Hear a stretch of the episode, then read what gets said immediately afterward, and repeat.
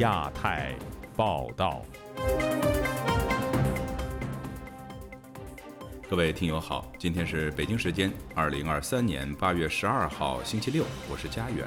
这次亚太报道的主要内容包括：中美间谍战升温，中方高调公布侦破涉美间谍案；新西兰政府最新发布国安报告说，中国间谍监控侨民社群。拜登总统对华投资限制行政命令发布后，有专家学者认为将加速外资逃离中国。纪检监察通报涉医贪案，医界相互举报，掀起恐慌潮。接下来就请听这次节目的详细内容。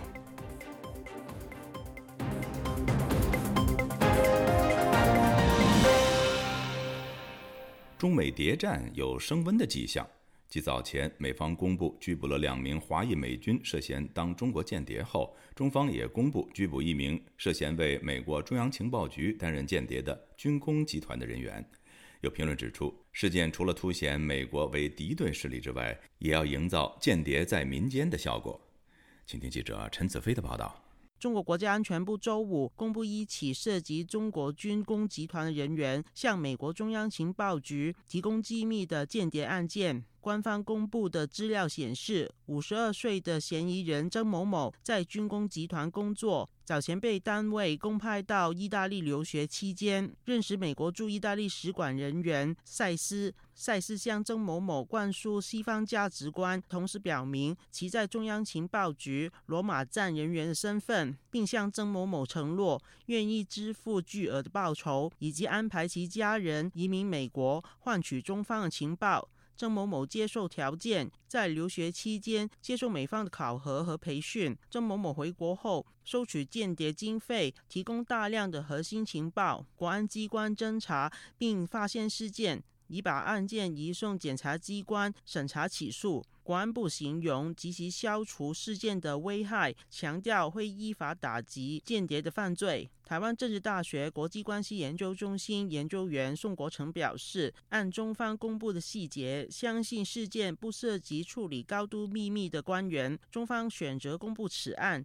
是想要借机会向民间制造丑美的政治宣传，以回应美国近期针对中国的行动。对美国已经是积怨已久，你从这个华为的。这个孟晚舟事件开始，对于美国击落他们所称之为气象气球非常的不满嘛。加上最近拜登宣布说要对于这个中共的这个技术，特别是投资啊，要禁止嘛，属于一种外交报复的范围了。其实他只是用这个间谍或者反间谍这样这样的东西作为一种法律的基础啦，啊，或者是一种宣传的一种主调，作为一种借口，都是要报复美国、反击美国。中国政治学者陈道颖表示，在中美关系紧张的背景下，中。方想要借事件显示有能力抓捕美国的间谍，相信官方公布案件是希望民间能适应脱钩的局面，同时也能达到内部维稳的需要。更多的是营造一种整个社会不安全的一种氛围，让中国人感到现在外部环境很恶劣。这种不安全的环境下，你要配合政府来保障你的安全。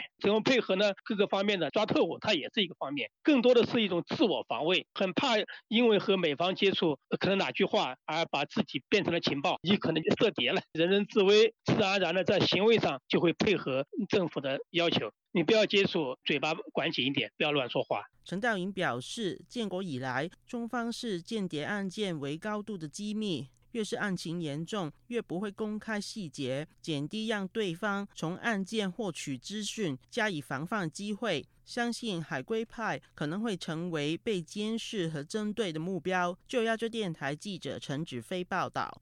新西兰是五眼联盟中与中国关系较好的国家。但新西兰政府最新的报告显示，近期中国情报机构对当地华人社区加强干预。有侨民透露，中方除了监控身在当地的意见人士之外，也曾试图跨境执法。以下是本台记者高峰的报道：新西兰安全情报局发表的年度国安威胁评估报告表示，中国情报机构在当地持续进行间谍活动，对华人社区的干预程度加大。不断监控在当地定居的中国侨民社群，认为这对新西兰构成复杂的谍报引诱。流亡新西兰的异议人士邢健表示，不少中国侨民在出席公众活动时都步步为营。我感觉在五眼联盟这个国家里面，新西兰的粉红是最多的。参加中领馆活动的一些民族主义者，然后他们也会监视这个侨民。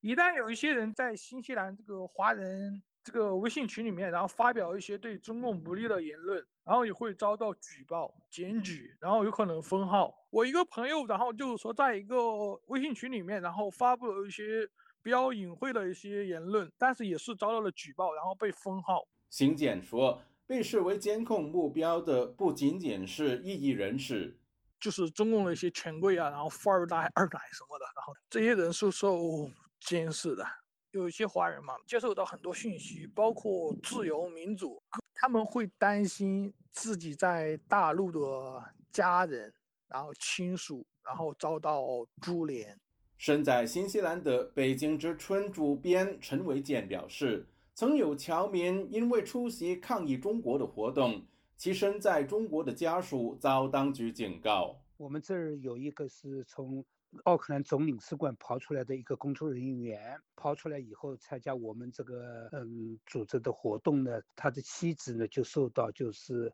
国家安全部、公安局、统专部啊很多单位的上门警告，嗯，要他要劝劝说他。回来怎么样啊？我们这儿搞了活动以后，他们马上就会到到家里去。新西兰是五眼联盟成员，但是以往新西兰政府奉行独立外交政策，并且与中国亲近。陈维健却认为，中方情报人员不会因为两国关系紧密而有所顾虑。一个是国与国的一个一个政府与政府之间的一个关系，一个是安全部门、公公安部门。啊，还有就是统战部门他们的工作，不不因为就是说这个是纽西兰政府跟嗯中国政府的关系比较好，他们就是减弱或者对中国在纽西兰的意见人士的那个监督。陈伟健透露，约十年前，奥克兰等地曾发生最少两起疑似中国国安人员跨境执法，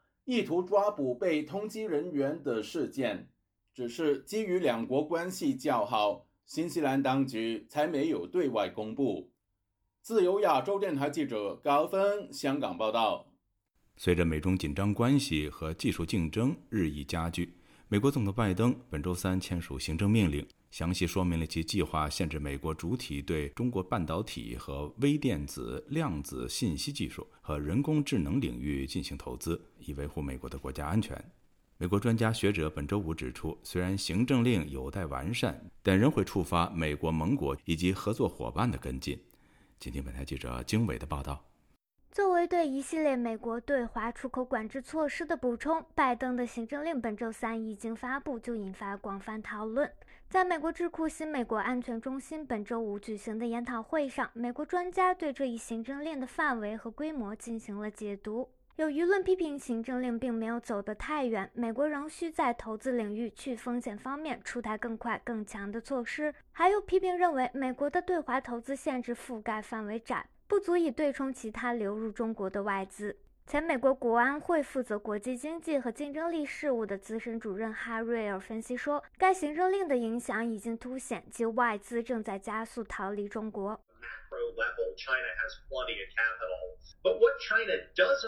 在宏观层面上，中国确实是拥有充足的资本，但中国真正缺乏的是深厚的专业知识，也就是如何部署资本，使年轻初创公司或中企公司进入市场并扩大规模。一些全球早期的投资者和高科技公司非常善于扩大公司规模，并在中国发现高端技术，但他们现在只能转向别处。华盛顿灯塔全球战略咨询公司印太业务负责人赛耶兹同样认为，行政令向美国盟友及合作伙伴释放了强烈信号。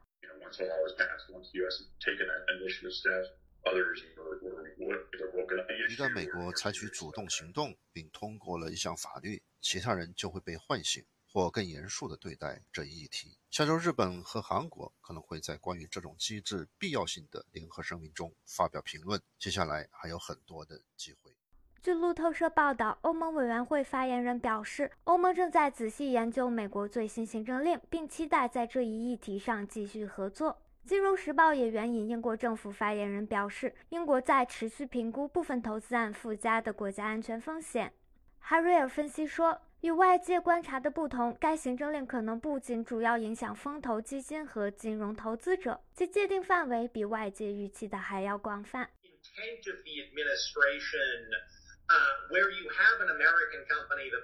我认为政府的意图是，如果一家美国公司已经在中国拥有子公司或者合作伙伴，政府不是要求报备或者禁止任何常规的持续的商业活动，而是打算禁止他们对该子公司进行新的资本投资，这就是底线。他还说，不仅是美国对华直接投资被限制，这项行政令还将影响美国公司在华的运营决策。然而，美国印第安纳大学伯明顿分校国际研究副教授丹兹曼指出，行政令并非逐案审查，也不具有追溯力，且专注于非被动投资，因此最终执行行政令的界定范围仍需讨论。据行政令文本显示，美国财政部将负责出台执行细则。目前，财政部已公布规则提案，并向公众征求意见。据初步草案显示，美国企业对半导体和微电子、量子信息技术两个领域的投资将被直接禁止，在特定人工智能系统领域的投资则需报备。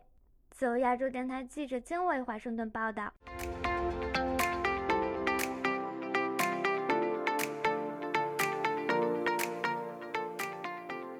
中国官方近期频频报道各医院高层涉嫌贪腐被当局调查的消息，并鼓励民众举报。当中纪委进驻各医院之后，出现了医务人员举报领导、患者和医药代表举报医生等现象。目前，中国医药界是风声鹤唳，人人自危。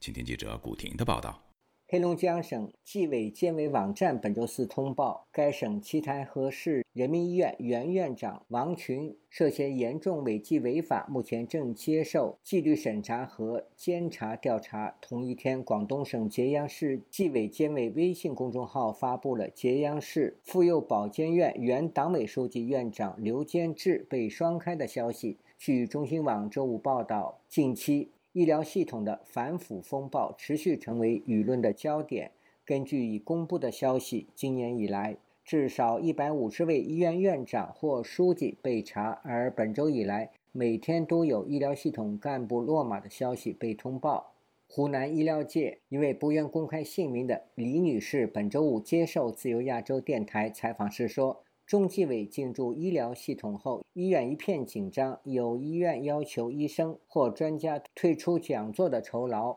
有些就很严苛，那你之前的讲课费都退出来，做好退的准备。医生呢，一些专家，有些我们就是医药公司会请一些很厉害的一些主任专家去给到下面的小医院的医生去讲课，或者说我们有些什么学术交流是会付以付劳务费的。他们现在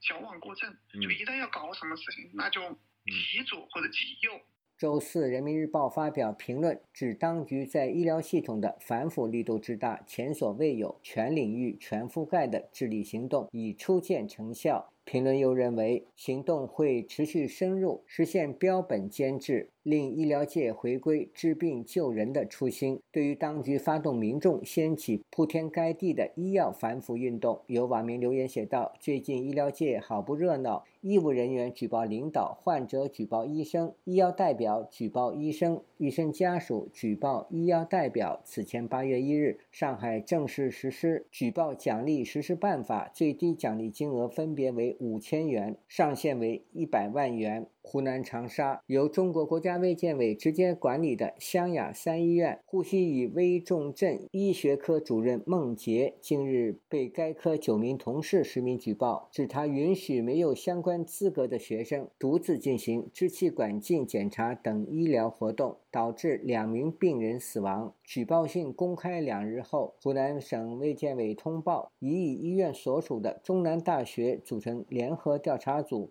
若查明事实，会严肃处理。江苏宜兴时事评论人士张建平对此表示：“中国医疗的产业化给老百姓带来了巨大的痛苦，医疗反腐本身无可厚非，问题是反腐之后能否实现全民免费医疗？”他对本台说：“能不能取消官员的这个医疗的特供，这才是问题的关键。在党的领导下，各行各业都不在腐败。我们看到教培行业。”呃反腐最后的结果是一地鸡毛。那么我们也不希望医疗行业的反腐最后又是一地鸡毛。张建平说：“现在最需要反腐败的是反司法领域官员的腐败啊，他才是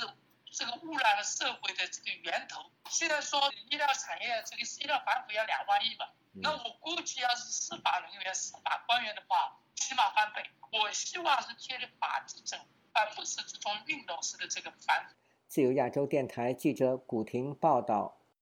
中共中央宣传部等十个部门近日针对中国各类主体面向社会公开举办的论坛活动提出了十条要求，包括不准使用“中国”和“峰会”等字样。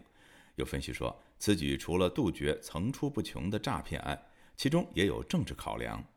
以下是本台记者黄春梅发自台北的报道。根据中国官媒新华社报道，包括中共中央宣传部、网信办、公安部等十个部门联合印发关于进一步加强论坛活动规范管理的通知。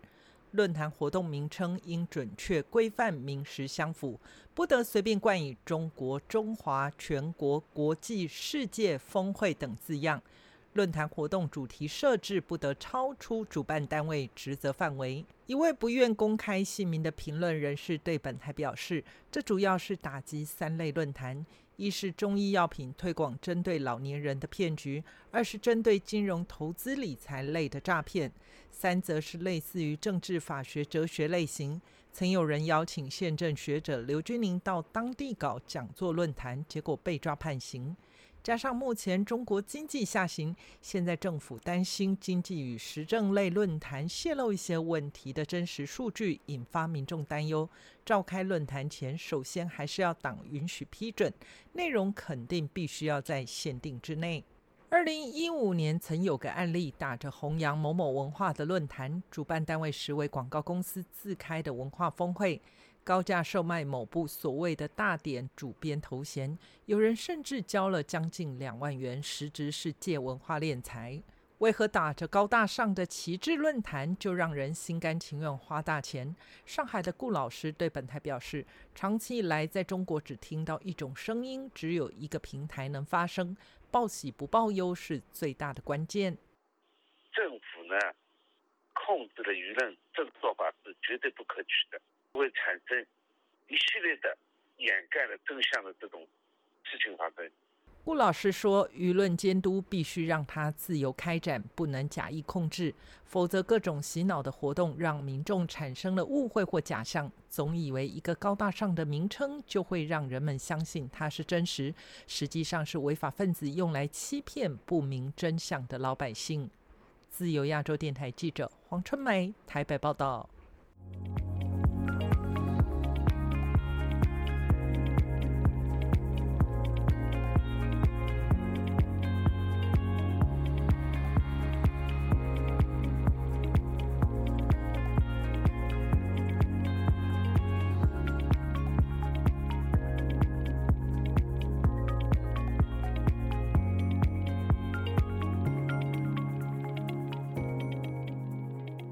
台湾的副总统赖清德出访巴拉圭，将于本周六抵达纽约过境。由于赖清德也是明年一月台湾总统大选的参选人和有力竞争者，目前又正值美中关系敏感时期，这次过境，美台双方将如何处理？中方又如何反应呢？以下是本台记者凯迪的报道。据本台英语组报道，台湾的副总统，同时也是民进党总统参选人的赖清德，即将于十二号抵达纽约。他将成为最新一位在中国抗议声中过境美国的台湾领导人。这也将让北京和华盛顿之间两个月来半解冻的关系，在本周末面临首次重大考验。这次赖清德是以特使身份前往巴拉圭，出席新任总统潘尼亚的就职典礼，去程过境纽约，回程过境旧金山。目前正值美中关系敏感时期，在上个月的阿斯彭安全论坛上，中国驻美大使谢锋曾把赖清德访美比为正向我们冲来的灰犀牛，暗示其过境可能给有所回暖的美中关系带来噪音。因此，赖清德的过境将低调进行。斯坦福大学胡佛研究所的台湾问题专家谭普尔曼表示：“以下由我的同事代读。我认为拜登政府希望保持此次行程的低调。”赖清德的团队明白这一点，不会在这次行程中做任何越界的事情。坦普尔曼还指出，虽然这种过境并不罕见，但由于赖清德过去一直与台独联系在一起，北京对赖清德有种病态的怀疑，并可能做出愤怒反应，以显示他们反对赖清德过境的强烈程度。他补充说：“以下由我的同事代读。”他们还可能想要向台湾选民明确表示，如果他们投票支持赖清德，两岸关系只会变得更糟。有关赖清德的争议并不陌生，他曾自称是务实台独工作者，也说过他是主张台湾独立的政治工作者，无论担任什么职务，态度都不会改变。赖清德本次行程和今年早些时候台湾的总统蔡英文在美过境行程很类似，当时北京表示强烈抗议，不过那时的美中关系更加紧张，而自今年六月中旬以来，两国关系开始逐步缓和。拜登政府内阁中已有三名成员访问了北京，预计商务部长雷蒙多很快也将访华。此外，中国外长王毅也被邀请访问华盛顿。美国国务院发言人米勒本周表示，充分期待他会前来美国与国务卿布林肯会面。然而，赖清德的美国之行可能会对这些计划产生干扰。中国外交部上周曾敦促美方拒绝赖清德过境。外交部发言人还称。台湾问题是中国核心利益的核心，是中美关系不可逾越的红线。身在纽约的中国民主党负责人王军涛表示，赖清德本人显然希望这次的行程比今年早些时候蔡英文的行程更低调。他说，他们计划组织集会欢迎赖清德，就像今年早些时候欢迎蔡英文那样。同时，他也表示理解台北的外交困境。以下由我的同事代读：他们想利用过境来展示美国对台湾民主的支持。但也不想给美国造成潜在麻烦。美国不想引发太多冲突，取得适当的平衡是很困难的。和以往台湾领导人的非官方过境一样，美方也表示，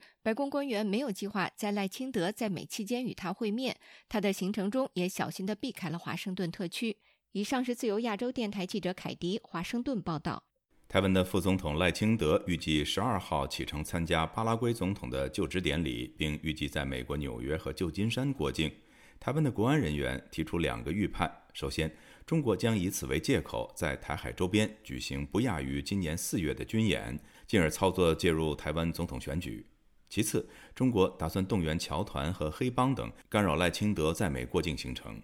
以下是本台记者黄春梅发自台北的报道。台湾的副总统赖清德本周六将以特使身份前往巴拉圭参加新任总统潘尼亚就职典礼。访团预计在十二日启程，期间过境美国纽约、旧金山。中国驻美国大使谢峰日前曾表示，当务之急是坚决挡住赖清德访美这一头正向他们冲来的灰犀牛。中国海事局在赖清德出访前一天公布最新公告。在启程当天，也就是十二到十四日，将在东海进行一项军事演习。台媒《中国时报》引述所谓的熟悉两岸情势人士指出，赖出访中确有可能以军演回应，但不会仅止于这三天的演习规模而已。台湾国安人士指出，这一次过境从过程中的沟通、过境点的选择与活动筹划安排，都在台美双方高度默契以及密切联系下完成，让各种不确定的风险降到最低。台美联手拒绝威权红线，并没有因为中国压力而降低规格或取消行程，并且有效的管控威权风险。除了东海演习之外，国安人士补充说。中国可能以放大的战备警巡模式，例如扩大基建的抵近。今年五月以来，中国刻意以边缘策略，刻意将基建危险抵近。尤其近期东部战区的年度演训也即将开始，中国可能据此包装为针对赖清德出访演训。国安人士提到，从多方相关国家情资也持同样想法。中国更重要的目的，要借由大张旗鼓的军事行动。把台湾即将到来的总统大选拉回北京原来设定要进行的认知宣传主轴，那就是台湾选战是战争与和平的选择。不过，国安人士说，对台湾以及国际社会来说，眼前面对的不是战争与和平，而是共同确保维持现状，或是任由威权单边的破坏现状挑战。不仅是军演，这一名国安人士同时也揭露，根据掌握的情资显示，赖清德过境美国时，中国统一惯例动员中国和平统一促进会、当地侨团以及在地华裔黑帮等团体反制模式，与今年四月蔡英文过境相仿。台湾的陆委会副主委詹志宏十日在陆委会例行记者会向对岸喊话：“我们也呼吁中共当局不必要去做过度的反应。”台湾安保协会副秘书长何成辉接受本台访问时表示：“中国确实有强烈动机将焦点移转到海外与美国的对抗，最大介入点当然就是台海。尤其赖清德作为此次总统大选与中国对立，立场鲜明。”会可以继续延续呃民进党政权的一个候选人哈，所以对于他任何有助于这个主权提升，以及他们都是处于一种高度敏感的部分。对于过境美国可能受到来自中国的阻挠，何成辉认为，合同会已经被美国政府盯上，如果中国的驻美单位再度介入动员，恐怕会再度拉高美中冲突。当前中国内外交困的不利局势下，推动此事恐怕会更加困难。自由亚洲电台记者黄春梅台北报道。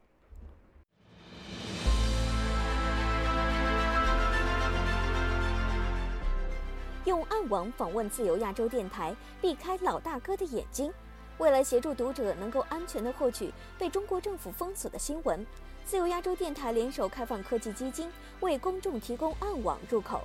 中国大陆的读者可以借此匿名访问本台，以浏览最新疫情消息和其他敏感新闻。该暗网普通话网址是 h t t p s 冒号斜杠斜杠 w w w 点 r f a 六二 z l 六 z 六 o w m t l f 点 o n i o n 斜杠 M A N D A R I N 斜杠，读者可使用基于火狐的洋葱浏览器，匿名访问以上网址。该浏览器最初由美国海军研究实验室设计，可以通过像洋葱一样的多层加密结构，屏蔽互联网用户的地点和身份，绕开政府的审查和监控。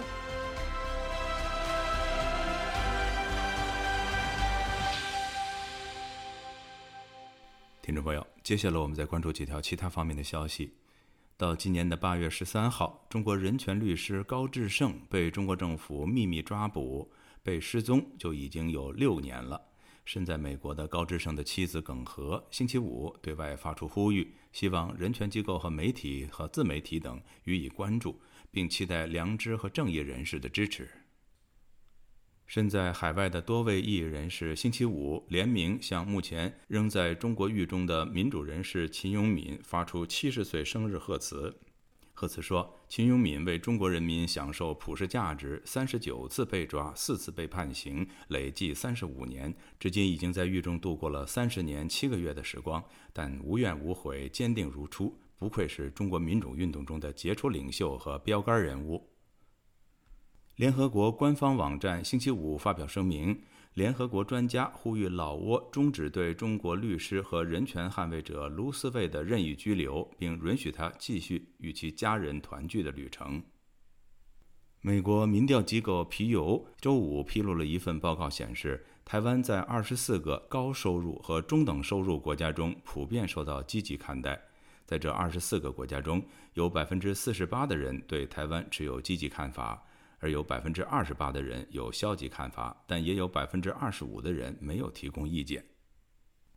中国官媒新华社星期四发文表示，高干病房不可取消，要为劳苦功高之人提供适当的待遇。但文章刊出半天后被删除，其他网站转载后也陆续下架。